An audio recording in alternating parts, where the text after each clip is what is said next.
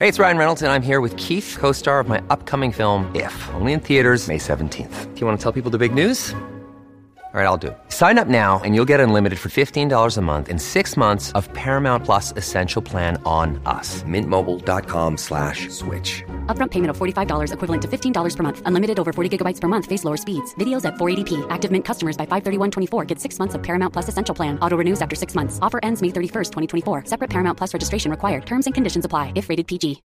When you need mealtime inspiration, it's worth shopping Kroger, where you'll find over 30,000 mouthwatering choices that excite your inner foodie. And no matter what tasty choice you make, you'll enjoy our everyday low prices, plus extra ways to save, like digital coupons worth over $600 each week. You can also save up to $1 off per gallon at the pump with fuel points. More savings and more inspiring flavors make shopping Kroger worth it every time. Kroger, fresh for everyone. Fuel restrictions apply.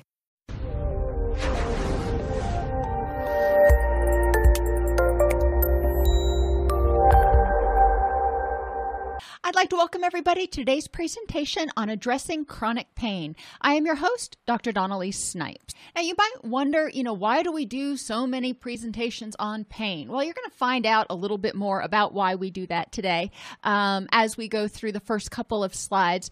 Uh, but it is important to recognize the impact of pain on mental health and the impact of mental health or mental illness on pain. So, today we're going to learn about the prevalence of chronic pain, identify the biopsychosocial impact of pain. So, we're going to go back to Bronfenbrenner's model.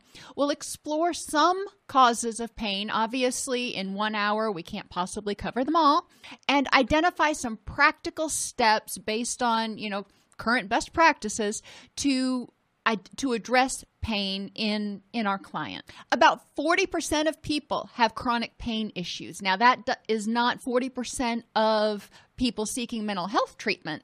That's 40% of the general population. 4 out of 10. You know, when you're at the grocery store, standing in line, there's 10 people in line four of those people probably experience chronic pain. Okay, kind of let that sink in for a second. Pain is a big issue. Pain is associated with autoimmune issues, but pain is also associated with other things. Pharmacological pain centric treatment is only capable of controlling pain in 30 to 50% of cases. Now, what I mean by pain centric is basically your NSAIDs, your opioids, you know, those sorts of things only control chronic pain in 30 to 50% of the cases. Now, another interesting little tidbit here what does that remind you of?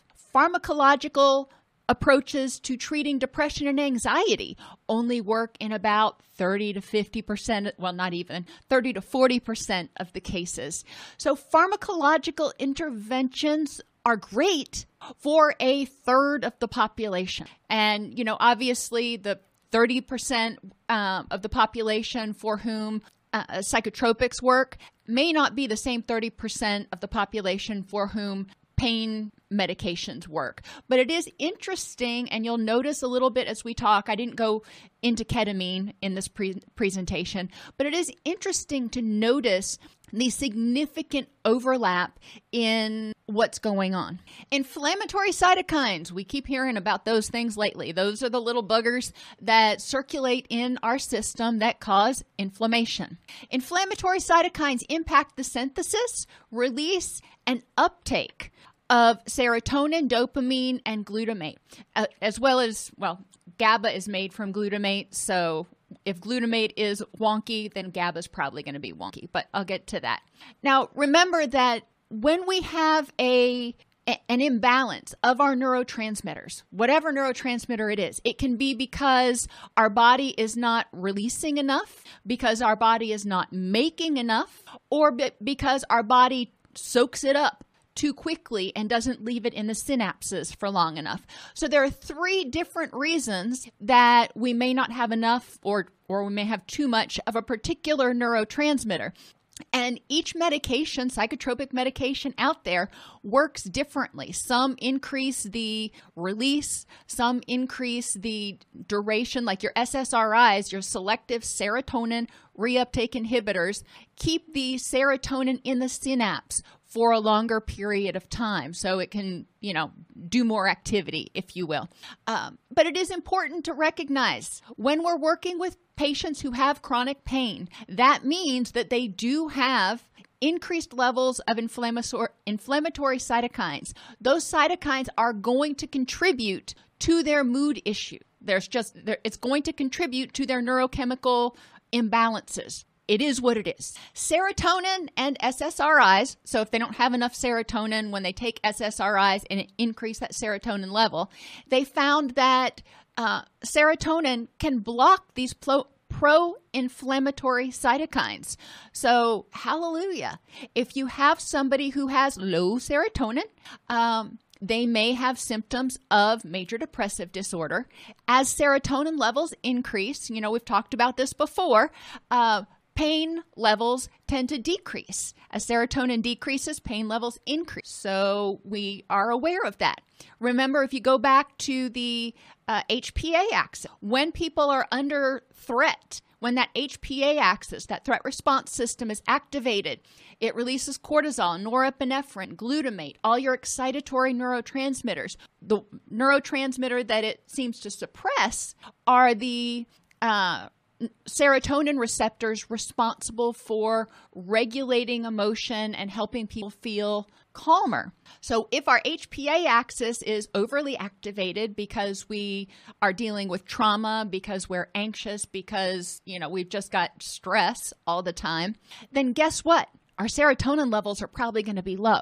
Maybe not so low as to qualify for major depressive disorder, but they're going to be low. Low serotonin, increased pain. Chronic inflammation leads to persistent alterations in dopamine function, reflected by anhedonia, fatigue, and psychomotor slowing. Think about when people start taking antipsychotics, atypical antipsychotics. What do those medications do? Lower dopamine. When dopamine is too low, we don't have energy. We have difficulty concentrating. We are apathetic. Dopamine is our I want to do that again neurochemical. You know, that that's our chemical that helps us persevere. It motivates us to keep going and to do it again. And when it's low, we don't feel that way. When we're looking at a client who has pain, their dopamine levels are going to be low. Since their dopamine levels are low, they're probably going to have a lot of those symptoms of depression. And GABA, one of my favorite. GABA is our main calming chemical. It's our body's natural volume, if you will.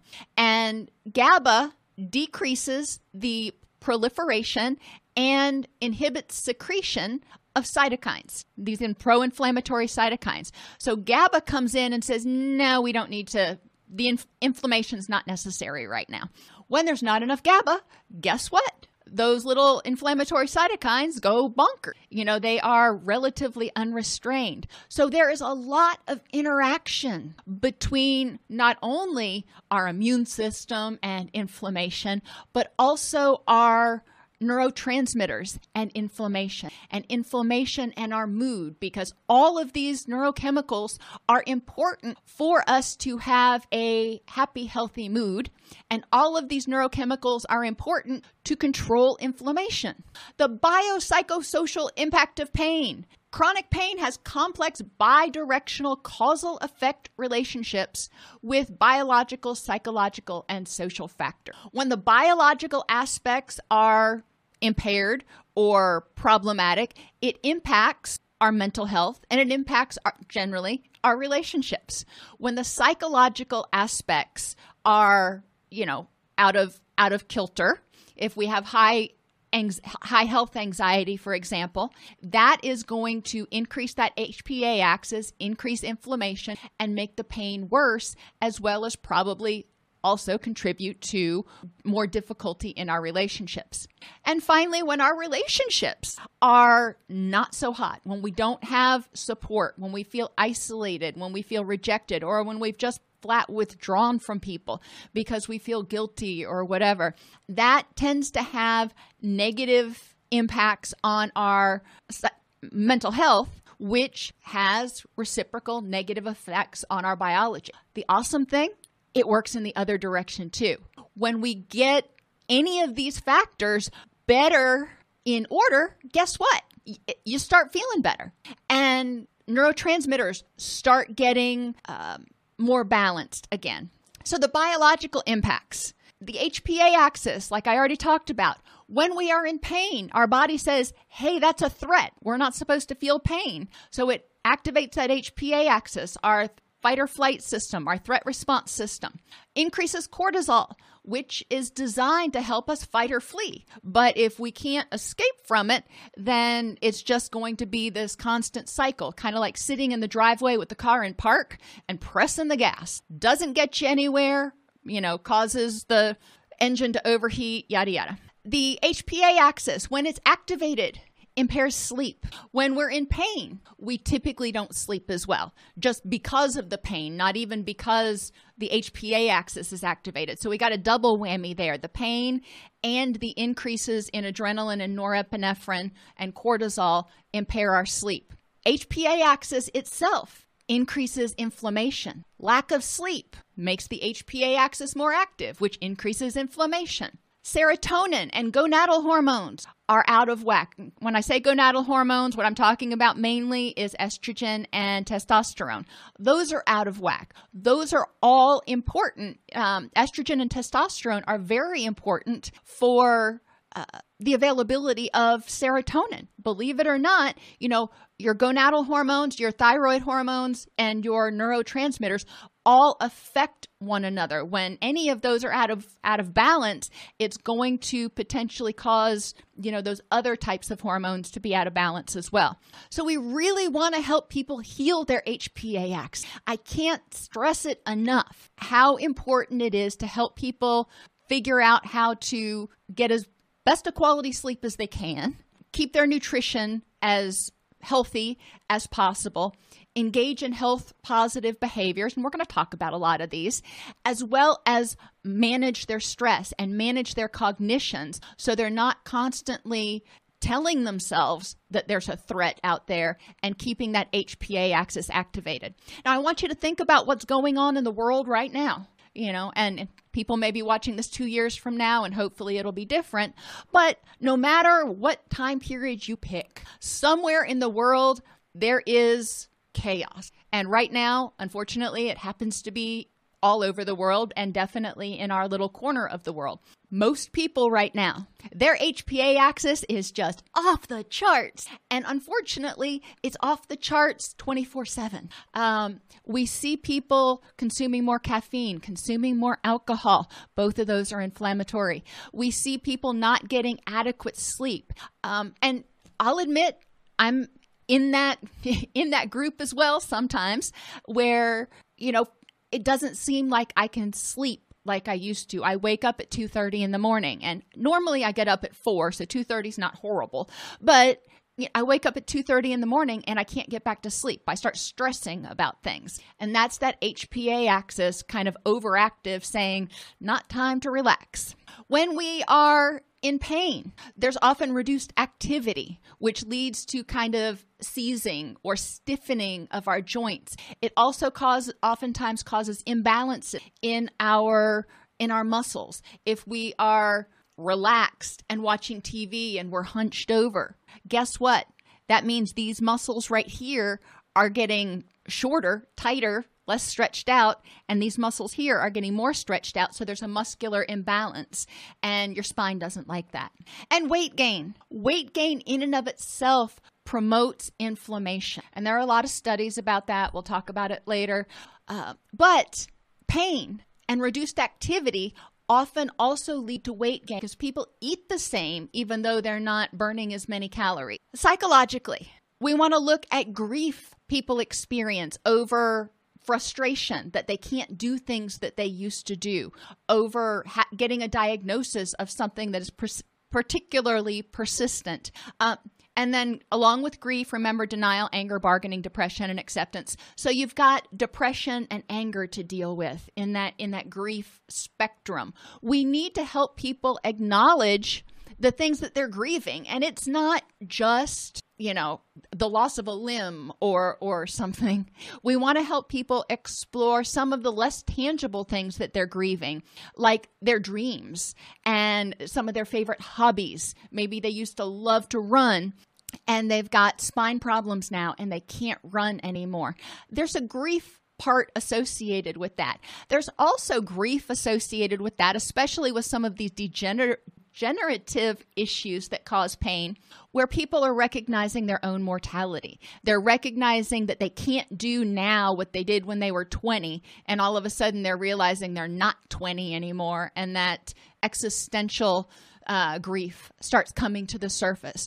We do want to probe with people what things that they may be grieving, what they may be stressing about, angry about, uh, and help them work through those because as long as they're dysphoric about their condition, you know, and, and depressed, anger, grieving, whatever word they want to use, that HPA axis is going to be more activated. They're going to have more inflammation. We need to help them identify as many issues as we can to deal with and move towards acceptance. Guilt comes in a lot of different flavors, but people often, when they have pain, they may feel guilty that they can't do the things they used to do. Uh, maybe they, you know, their back hurts too much. I remember, I know there's one commercial I used to see, and it used to break my heart. Um, this gentleman uh, had chronic pain and he couldn't walk his dog anymore. And the dog would bring the leash, and he's like, No, I can't do that right now. I'm in pain. And the doggy would just lay down on the floor, and I'm poor doggy. But I also feel bad for the guy because I knew he probably felt guilty about not taking, being able to take Fido for a walk. But we can feel guilty. Maybe we can't do things around the house as much as we do anymore. And, you know, I know when my back hurts, I periodically will do things to my back. And simple things like picking up a heavy laundry basket and carrying it upstairs is, is agonizing for me. And I feel guilty asking anybody else to do it. And, and that's in, in my situation, you know, cognitively that doesn't make any sense, but it's how I feel. We, we do want to explore people's issues of guilt and have them write a guilt bill of rights for themselves remind that reminding themselves or encouraging themselves to write down each thing that they feel guilty for and identify whether that is something that is um, important for them to feel guilty for. You know, I'm avoiding using the word should there. Because a lot of times we feel guilty for stuff, for things that, you know, nobody else cares about. You know, my son does not care if he has to carry his own laundry basket upstairs. You know, if I feel guilty for it, that's just me using a lot of energy, um, fretting about something that's that's really no big deal. Guilt, grief, anxiety. That's another one of those that's really comes in a lot of different flavors, but people can feel anxious that their loved ones are going to reject them because they can't do the things they used to do. Maybe you used to go play tennis with your significant other all the time and you've developed tennis elbow, so you can't do that anymore or, you know, whatever. So some people may feel anxious about rejection. Some people may feel anxious if they've got really bad pain. They may worry that they're going to get laid off or fired. So they may have financial concerns that they're anxious about. Some people may feel anxious about taking medications that the doctor prescribes them because they're afraid of getting addicted. And, you know, that is a reasonable concern. And but we do want to talk with them and encourage them to communicate with their doctor about their concerns so they can manage their pain in a way that is most appropriate for them. And then we've got anxiety um, about our health. When somebody starts having pain, for example, let's take the, the back example. If they've got degenerative disc and they start developing more pain, they may get very anxious and worry that it is going it is progressing a lot faster and they're going to be in a wheelchair and they're not going to be able to walk upstairs and da da da da. They can catastrophize really quickly um, when they start feeling more pain. And it's important for us to help them evaluate what's going on all right? Um, you you started having more pain in your back yesterday did you do something different the day before that or the day before that or maybe even the day before that sometimes it takes 3 days to really set in a lot of times people will figure out that they did or they'll realize that, you know what, maybe I slept wrong. And they get up the next day and it's fine. We don't want to discourage them from reaching out to their physician, you know, if the pain is, uh, particularly worrisome, but we do want to also encourage them to look at the big picture, not just assume that their condition is spiraling out of control if they happen to have more pain on one day. Along with that, and I'm jumping ahead to interventions, but whatever, we want to help them increase their health literacy regarding their pain, regarding their condition. What is the expected tra- trajectory for degenerative disc disease or whatever it is that they have? What are some signs to be concerned about? What are some things they need to be on the lookout for that they would indicate that they need to call their doctor immediately? What are some things that they can do, non pharmacological interventions that they can do in order to reduce their pain when they're having a particularly bad pain day. You know, think migraines. That is another type of pain. It's not musculoskeletal, so, you know, some of the things that we're talking about here wouldn't work for a migraine. But we do want to help people identify what they can do. And jealousy and resentment, that's kind of a form of anger, but I'm putting it on its own little level. When people have chronic pain, sometimes they can get angry at other people for not having that pain or for not understanding their pain. Uh, and, and we want to look at how jealousy and resentment may be impacting their relationships. Now, when you're living with somebody who has you know, persistent grief, guilt, anxiety, impatience, irritability, jealousy, resentment. If it's persistent, it tends to cause problems in that in those relationships which leads to isolation withdrawal and rejection and so we can see how these things interact with with one another Causes of pain. Well, threat learning is one of them.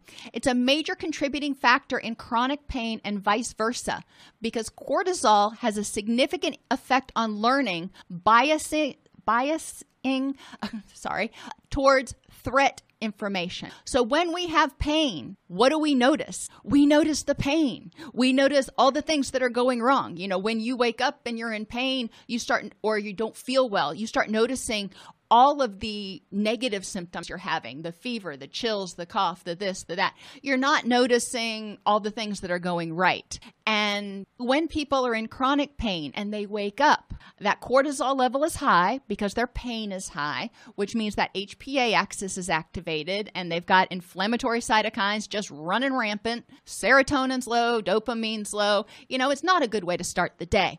But what they notice because of that situation, they're also going to notice more broadly all of the negative stuff that's going on. They're going to notice all the threats, all the dangers. They're going to pick up on um, micro expressions that tend to be rejecting or um, unpleasant which just which further increases their their stress, their feelings of rejection, and and their fight or flight uh, activation, their HPA axis activation. We do need to address threat learning and encourage people to recognize and, and, embrace those dialectics. Live in the and. Yes, today you are in a lot of pain. On a scale of 1 to 10, your pain is a 9 today. And, you know, that you've identified you don't need to call the doctor. It's just today's a 9. Um, you can focus on that and you can notice all the negatives all day long. But a lot of times when people are in pain, it's even more important those days for them to encourage themselves to notice the good things that are going on and to force themselves to say, Yes, I have pain, and I've got some great kids, and I've got a job I love. And you see where I'm going with this because it helps them um, not hone in on and go down that negative path. Stress increases pain and autoimmune sy- symptoms. As stress goes up, inflammation goes up. As inflammation goes up, autoimmune symptoms goes up. Bing. HPA axis activation leads to increased inflammatory cytokines and is associated with increases in anxiety and depression. Well, that makes sense. HPA axis activation increases inflammation. Inflammation decreases, guess what? Serotonin, which helps regulate our anxiety, as well as GABA, which helps regulate our anxiety, and increases norepinephrine and glutamate, which increase our anxiety. So, yeah, it makes sense. People with chronic pain, when they do hair tests, tend to have just higher circulating cortisol levels all the time, which tells us that there's a pretty good chance that that HPA axis is constantly at least on low and instead of off. When people are trying to sleep it is still bubbling back there kind of like leaving the uh, the burner on on low instead of turning it all the way off at night. You know you're still using energy. Interestingly parental low care which was def- defined as emotional unresponsiveness. Parents who were just like do what i say you know i'm I don't care about your emotional issues. Just you know, fall in line and high overprotection. And that means parents who were what I classify as enmeshed. They were the ones that were telling Junior what to think, what to wear, what to eat, what they would do. They didn't want to hear it. They were looking for something, a little person that they could control. Those two factors, and if you click on the link, it'll take you actually to the instrument that they used in order to determine uh, the level of emotional responsiveness and enmeshment. It's a cool, cool tool that's available. Um, anyhow, p- parental low care and high overprotection during childhood were found to contribute to the risk of future chronic pain. Well, let's think about this. You know, it makes sense. When kids are little, they don't have coping skills. Proper, secure attachment teaches children emotional regulation skills. If they don't learn those because the parent is not emotionally responsive and just tells them what to do all the time, and they feel frustrated, they don't feel heard, and they don't know how to cope with their emotions, guess what? They're going to have increased inflammatory cytokines going through their system. As they get older and their problems get bigger, their inflammatory response is probably going to get bigger, which may contribute to more pain. So I thought that was a fascinating study. And obviously, um, you can click on these links and look at the study itself too. Musculoskeletal conditions like scoliosis or TMJ, or neurological conditions like neuropathy, which we see in people with diabetes, for example, where their fingers and their toes just start burning like they're on fire, or phantom pain. Um, and this can occur, this occurs a lot of times when people have a limb amputated, but it also occurs a lot of times in women after a mastectomy. There is a phantom pain there that, you know, medicine opioids or non-steroidal anti-inflammatories ain't going to touch because there is no actual inflammation there. It's the nerve endings that have gone uh, a little bit haywire. Autoimmune issues we know can cause pain because they cause inflammation. Rapid cessation of opioid medications after tolerance is developed. Now, how long does it take to develop tolerance? And I asked um, Dr. Doring, and you know, he is a prof- uh, professor emeritus at the um, College of uh, Pharmacology in uh, at the University of Florida. Great man, loved listening to him. He was one of my favorite professors. And, you know, I asked him, Dr. Doring, how long does it take for somebody to develop tolerance? And his response, it depends. It depends on the person, it depends on the dose, and it depends on the duration. You know, if they're taking, you know, a full dose every night to help them sleep, but not throughout the day, it's going to take longer than if they're taking it a full dose every four hours. But it also depends on the medication. You know, Oxycontin is going to be different than fentanyl, for example. So we can't say that there's any particular duration. Some studies have indicated that within a week of consistent use of opioids, the body actually already has started to adjust. So it's important to titrate off of them. If you decrease or if you stop opioids, you know, abruptly, there you know, if you've been taking it for a long time, you may have some withdrawal effects, flu like symptoms and stuff.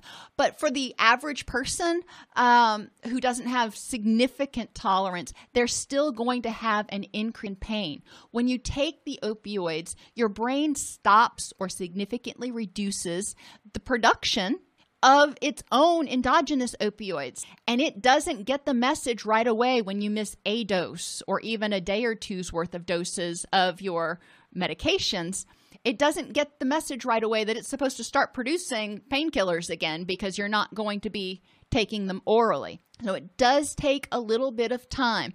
And you know, so titration is is certainly recommended. Cessation of adequate pain treatment as a result of COVID may also have unintended consequences in people with chronic pain, including increased pain because of um, reduced function, increased reliance on opioid medications, potent, potentials of increased morbidity due to the systemic impact of the untreated disease burden. You know, obviously that came from a, a study, but basically what it's saying is since we had abruptly cut off some people's pain treatment. They may have started self medicating, increasing the use of, of opioids, becoming more reliant on the opioids.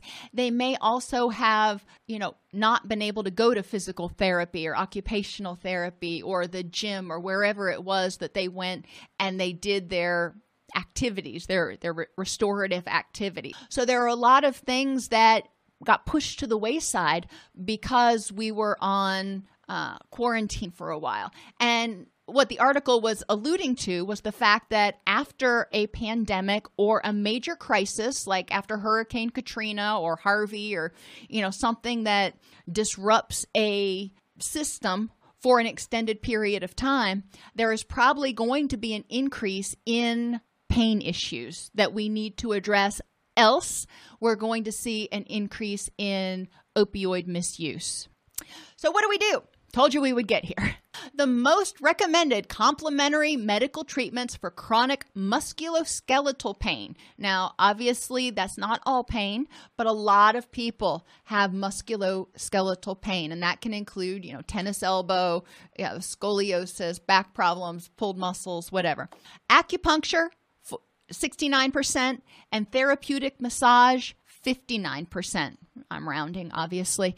Um, so it's good to recognize that a lot of physicians actually do recognize the utility and, and the best practiceness of acupuncture and massage, and they don't automatically go to necessarily extended periods of some sort of pain medication. A lot of opi- places you can't get opioids for more than like three days or something.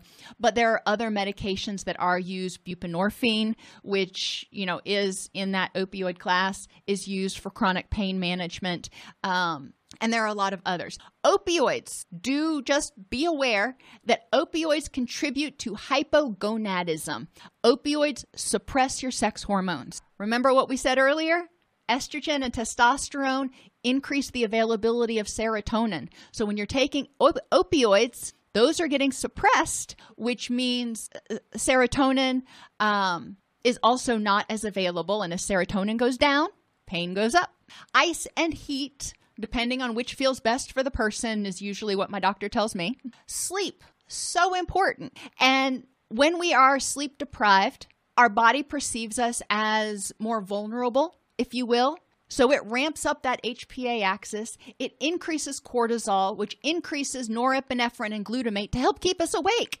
It's you know, your body's trying to help you out. It's like, okay, well, we didn't get enough rest, so we need to artificially turn up the volume. People need adequate restorative sleep. When people sleep, it's also a time when their body can focus on resting and repairing.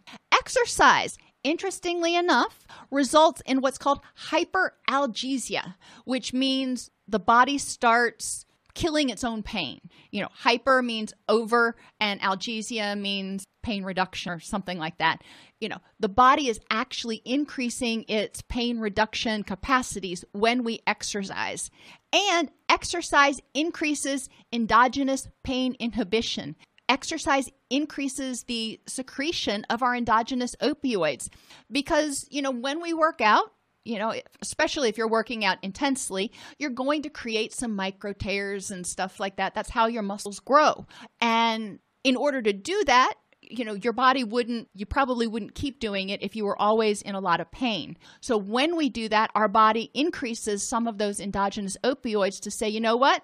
good for you. You were taking care of me. Let me see if I can, you know, make you feel a little bit better. deep breathing, Qigong, and Tai Chi. And I put all these together. They're not obviously the same. But as we breathe and we slow our breathing, deep breathing triggers what they call the rest and digest response, which is opposite of the HPA axis response or the fight or flight response. So increasing deep breathing, inhale for four to eight, depending on who you're working with. Um, hold for four to eight, and exhale for four to eight. The more deeply and slowly you can breathe, the more you'll be able to reduce your heart rate. When I was much younger, um, I used to be able to practice that and get my heart rate down somewhere between 40, 38 and 41 um, on, on a resting basis, which you know, it was almost a game for me to see if I could do it. But we can sort of gamify it with our clients too. If they get a um, tracker, they can get a one of those pulse ox monitors that you use at the doctor, or they can get a chest strap that monitors their heart rate. Either way, you're going to get something that's relatively close, and but they can see their heart rate reducing. They can see the relaxation response kicking in. When we relax, what goes up? Serotonin and GABA. And we know that serotonin and GABA are both instrumental in reducing our pain. It, is it going to take care of everything? Oh, heck no. But it definitely helps if our body is, you know, working with us instead of against us. Uh, Qigong and Tai Chi both involve very slow, deliberate range of motion movements, which can help people regain some of their balance. It also increases oxygenation and helps keep um, fluidity in the joints, if you will. For patients who have uh, stability issues or who are particularly frail, or maybe just are really, the pain has them exhausted or they're going through cancer treatment, there are forms and, and um, programs of qigong and tai chi where the person stays seated and in a lot of um, assisted living facilities they will use the seated kind because a lot of their uh, residents are not able to stand for that long and you can go on youtube and find examples of these different interventions nutrition Y'all know I love nutrition. Different microbial compositions in the gut. So, we're talking about that gut microbiome again. Different microbes in the gut can influence behavior, cognition, and inflammation. And that's not just in the gut, that's throughout the entire body. So, we want to have that gut microbiome healthy.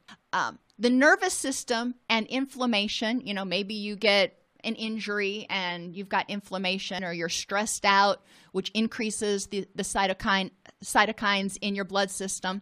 Well, guess what? The nervous system and inflammation influence the gut microbiota. Now we know this. You know, we may not realize we know this, but we know this. When you get stressed out, what happens to your to your gut? For a lot of us, we start either feeling constipated or having diarrhea. That's one of those indications that something has changed. But it is important to recognize that stress and inflammation do influence does influence our our gut microbiome and vice versa. Now, the good thing dark chocolate, beans, nuts, seeds, and omega 3s are all super helpful at maintaining a healthy microbiome. And there's a lot more stuff that goes into gut health, but a lot of people are more than happy to consume one or more of these. Uh, and there are ways that you can do it, like dark chocolate, you don't have to eat candy bars. Um, you can use like organic powdered dark chocolate and add it to coffee or to baked goods or thing else. Processed sugars and saturated fats, you know, those bad fats actually increase inflammation. And when we talk about processed sugars, we're really talking about processed carbohydrates, which means any processed food. Things where the bran has been stripped away, things where there's no fiber left, tends to increase our insulin, uh, our, our blood glucose, and contribute to inflammation. Saturated fats do the same thing. Unfortunately, our comfort foods, ironically, tend to be high in guess what? Processed sugars and saturated fats. Initially, when we eat these things, you know, sugars or fats, a lot of times they're associated with pleasurable feelings, pleasurable sensations, and they temporarily increase serotonin and dopamine. But that increase is very short lived and it's followed by a longer period of systemic inflammation. PEA, and I'm not going to try to pronounce the actual name of it, but PEA is an endogenous fatty acid uh, effective in reducing pain and inflammation. It has been found to be an analgesic and antidepressant because it increases dopamine, serotonin, and norepinephrine availability and prevents neurotoxicity and neurodegeneration and inhibits peripheral and central inflammation. How can you increase PEA? It sounds like a wonderful thing. The best way sleep and a healthy diet. There are PEA supplements out there, but they can be toxic, they can be addictive, they can be dangerous. And I am not a, I am not a fan, I can tell, of them. PEA interestingly has a lot of similarities in action to um, CBD oil or your eh, because it also works on the um, endocannabinoid system. So that's that's kind of an interesting thing. PEA, since it increases serotonin and dopamine, it's also important to recognize, especially if people think they're going to go out and take supplements. One of the reasons it can be super dangerous is because, especially if they're already taking antidepressants, the antidepressant increases serotonin. If PEA increases serotonin, they can actually get themselves into a place where they have developed serotonin syndrome, which is life threatening. So I want you to know about PEA. I want you to know that healthy living can enhance it naturally. Your body can make it. Uh, you don't need to take the supplements, and you know, preferably you don't. But it is one of those factors that helps us understand why good nutrition is important to healthy mood as well as pain reduction. Musculoskeletal and visual. I didn't know how to group this. Ergonomics. We've talked about this a bunch before. Your bed, the way you sleep. If you're sleeping, when you're trying to get to sleep, if you can't get comfortable, you're probably not sleeping well. It's important to look at the ergonomics. You can go online and search for uh, ergonomics bed or ergonomics sleep. There's lots of different uh, websites out there. The Sleep Foundation is a great place to go.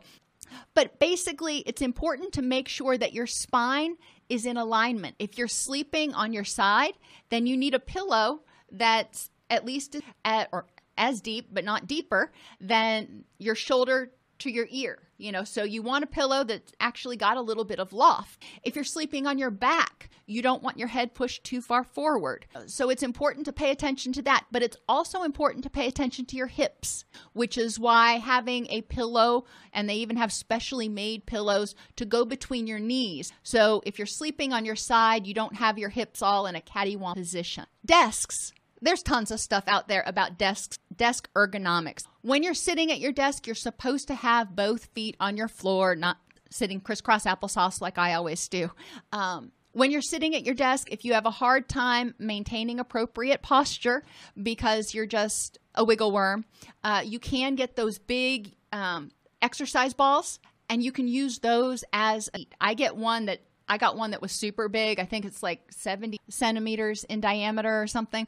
So my my legs are at a nice degree angle when I sit on that and I don't have to have any sort of stabilization. But that does force me to sit up more and I obviously certainly can't sit crisscross applesauce on a ball. Relaxation spaces wherever that is, if it's your living room, you want to make sure that the ergonomics are good. How many times have you fallen asleep on the couch and awakened and had a kink in your neck? Or three dogs on top of you and a kink in your neck. You know, that's not real good for musculoskeletal pain. We want to make sure that relaxation spaces are also relatively ergonomically sound. Uh, if you've got a bad back, uh, my husband has a bad low back, so it's really important for him to have good lumbar support, even in his easy chair. And mobile devices, and I don't have mine handy. Oh my gosh, what what is the world coming to?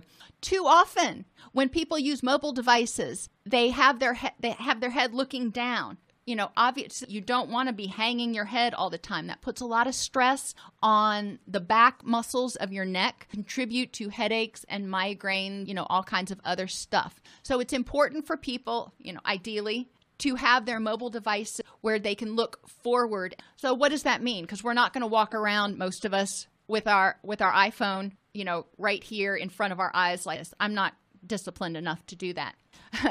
well, number one, don't walk and look at your mobile device at the same time. But there are a lot of different um, lap desks that you can get that actually raise your tablet so you're so you're not looking down, so you're looking forward. You do also want to focus, you know, ideally every 20 minutes, but at least once an hour away. So if you're focusing on your computer screen for let's say an hour and your little timer goes off and says, "Hey, you need to move. It's been an hour." Well, in addition to getting up and moving, it's important to focus on things that are at a distance because your eye muscle actually do need to relax and, you know, whatever as well. So that can help uh, reduce eye strain, re- headaches. Light levels can be problematic too, as far as contributing to headaches and eye strain. And even some TMJ, some people, when they're straining, also clench their teeth. Um, Blue light can be especially problematic even during the day because it is so harsh on your eyes. You may look at getting a filter for your computer screen, for your television screen, and for your mobile device that is a blue blocker. Um, color contrast can also be an issue. My husband, again, I like to have black text on a white background. That's just how I like to have it. But the white background is actually pretty um, strong Uh, for your eyes and for your body to take in. He prefers to have white text on a black background. He uses the dark theme most of the time because that's easier on his eyes. Whatever works for you. And there are all you can do blue and yellow. There's all different permutations. But if you do a lot of reading, it's important to pay attention to that. And flickering, flickering of lights on your overhead ceiling that in people who have seizure disorder can actually trigger a seizure but it also contributes to headaches and you know miscellaneous complaints in people even without seizure. So make sure that your bulbs don't flicker. Stretching it's important throughout the day to stretch your neck. That means you know put your chin to your chest you know stretch out the back of your neck a little bit put your ear to your shoulder your ear to your shoulder. You know make sure that you're not keeping your shoulders all the way up to your ears. That's not good either. Roll your shoulders back. Um, you want to stretch your upper and lower back. A lot of times when we're working on a computer, we round our back so we're already stretching it. Well, so what do you need to do? The opposite. You need to stretch your chest out, and that will help keep those muscles from getting overly fatigued and causing pain. Your lower back um, is the same way. You need to we call it the cat stretch, whatever you want to call it.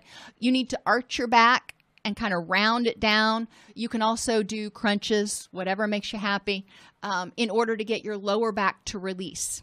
Tight hamstrings is one of the main causes of sway back and lower back pain. Stretching your hamstrings is super important. Obviously, make sure you get a doctor's clearance, you know, um, have to put those disclaimers in there. But gentle stretching to loosen up those hamstrings uh, helps a lot of people who have chronic low back pain. Aromatherapy is actually, you know, medically there there are studies there are peer reviewed double blind studies out there that have shown that aromatherapy with essential oils actually does help reduce pain. Now, you need to use essential oils. Fragrance oils are not the same thing. They smell lovely, they can help you feel like you're in a better mood, but they're not going to do much for pain. There is something about the con- chemical constituents of the different essential oils that enter into your nose and are and attached to the different receptors that actually do have a um, effect in reducing pain perception. When people inhale or are exposed to certain essential oils, they found that they can experience decreased levels of cortisol and that can be tested you know with a blood test. So decreased levels of circulating cortisol which is our stress hormone they tend to have a lower heart rate less pain less infl- inflammatory cytokines again in their blood and reduced symptoms of anxiety and depression. So score but what oils do you, there are, you know, a myriad of essential oils out there. And people don't have to apply them to themselves in order to get the benefits. All they have to do is take a whiff. That's where the benefit is inhaling it and getting in getting it into your nasal passages. So you don't have to apply it and it's actually much safer not to. Certain oils for pain, bergamot, cinnamon, geranium, ginger, lavender, and lemongrass come up as in the top thing there. Now, I love bergamot and lavender. Cinnamon and ginger are, are spicy. They tend to be more of a warming. I cannot stand the smell of lemongrass personally. Some people love it. Uh, what I do with essential oils, I use it a lot with my foster animals, um, is I let them sniff the oils and the ones that are appropriate, the ones that they need, I trust that their their brain tells them what they need. They will sniff, and the ones that they don't need, they smell and they're just like, ugh, and they tend to turn away from it. So that's yeah, it's always interesting, especially with the equines when we're trying to test that out. But with people, they can smell these different essential oils, go to a health food store. A lot of times they will sell essential oils at health food stores. You want to get the ones that are medical grade. You want to make sure that you're getting, you know, the actual uh, chemical compounds that are necessary. But you can go there, they have little testers and you can smell them. And if you smell it and you're like, oh, that's awful, then obviously that's not going to be for you. Um, but a lot of times you will find one that in the list that works. You can also go online and search for aromatherapy oils for pain and get other suggestions. But these were the ones that came up most often and that came up in the uh, peer reviewed articles, which again are hyperlinked. Cognitive behavioral therapy with the um, identified patient and the family needs to focus on reducing psychosocial stressors, including interpersonal distress, you know, relationship issues, financial stress, and environmental stressor. For example, clutter, noise, whatever. We need to focus on reducing health anxiety in the patient as well as their family. The family may be catastrophizing what's going on. So we need to increase both of their health literacy to reduce health anxiety and provide them tools to cope with flare ups. And we need to address that catastrophic thinking style. Why do we need to involve the family? Well, families' reactions can increase or decrease stress. You know, uh, if the family is supportive, great. If the family is frustrated, if they're anxious themselves, it may actually increase our, our patient's distress. The identified patient's presentation also impacts this reaction. So, if the identified patient is irritable, angry, grumpy, impatient, then that's probably going to have a negative effect on the family, which is going to make it harder for them to respond in a way that we want them to. So, de- Mood issues can be stressful and contribute to caregiver burnout and resentment. Reduced mobility on the and on the part of the identified patient can lead to physical and time demands um, from the family because they're having to pick up some of the things that the identified patient used to do, like cleaning or walking the dog or cooking. If the person with pain needs caretaking or assistance. Maybe they can't actually bathe themselves anymore. They can't wash their hair. Uh, it may require hiring of a caretaker or lost time and productivity from work or their own personal time. They may feel like their entire world revolves around caretaking for this person, which can lead into resentment. Do need to help the family address any of those issues. And loss of employment insurance and the cost of medication and treatment uh, can both impact the whole family's socioeconomic status. We need to make sure we're hooking them up with resources to prevent them from experiencing significant um, socioeconomic stress. We want to help people develop coping skills, including distress tolerance. And another one of my acronyms, I use CALMS, comparisons. When they're having a bad day, have them compare themselves to how they're doing today, how they're coping with it, compare their pain today with maybe the worst pain they've ever had. We want to help them see how they're doing better. You know, it's not perfect, but they're doing better. Activities that they enjoy doing so they're not focused on their pain. Lovingness, you know, encouraging people to be compassionate with themselves instead of, you know, telling themselves what they should be doing or beating themselves up because they can't do that. Being compassionate. Meditation, using different types of guided imagery, especially to deal with pain, can be helpful. And sensations. And this can be massage, it can be heat, cold, uh, it can be smells, whatever it is that helps the person feel calmer. Encourage living in the and. We talked about that earlier.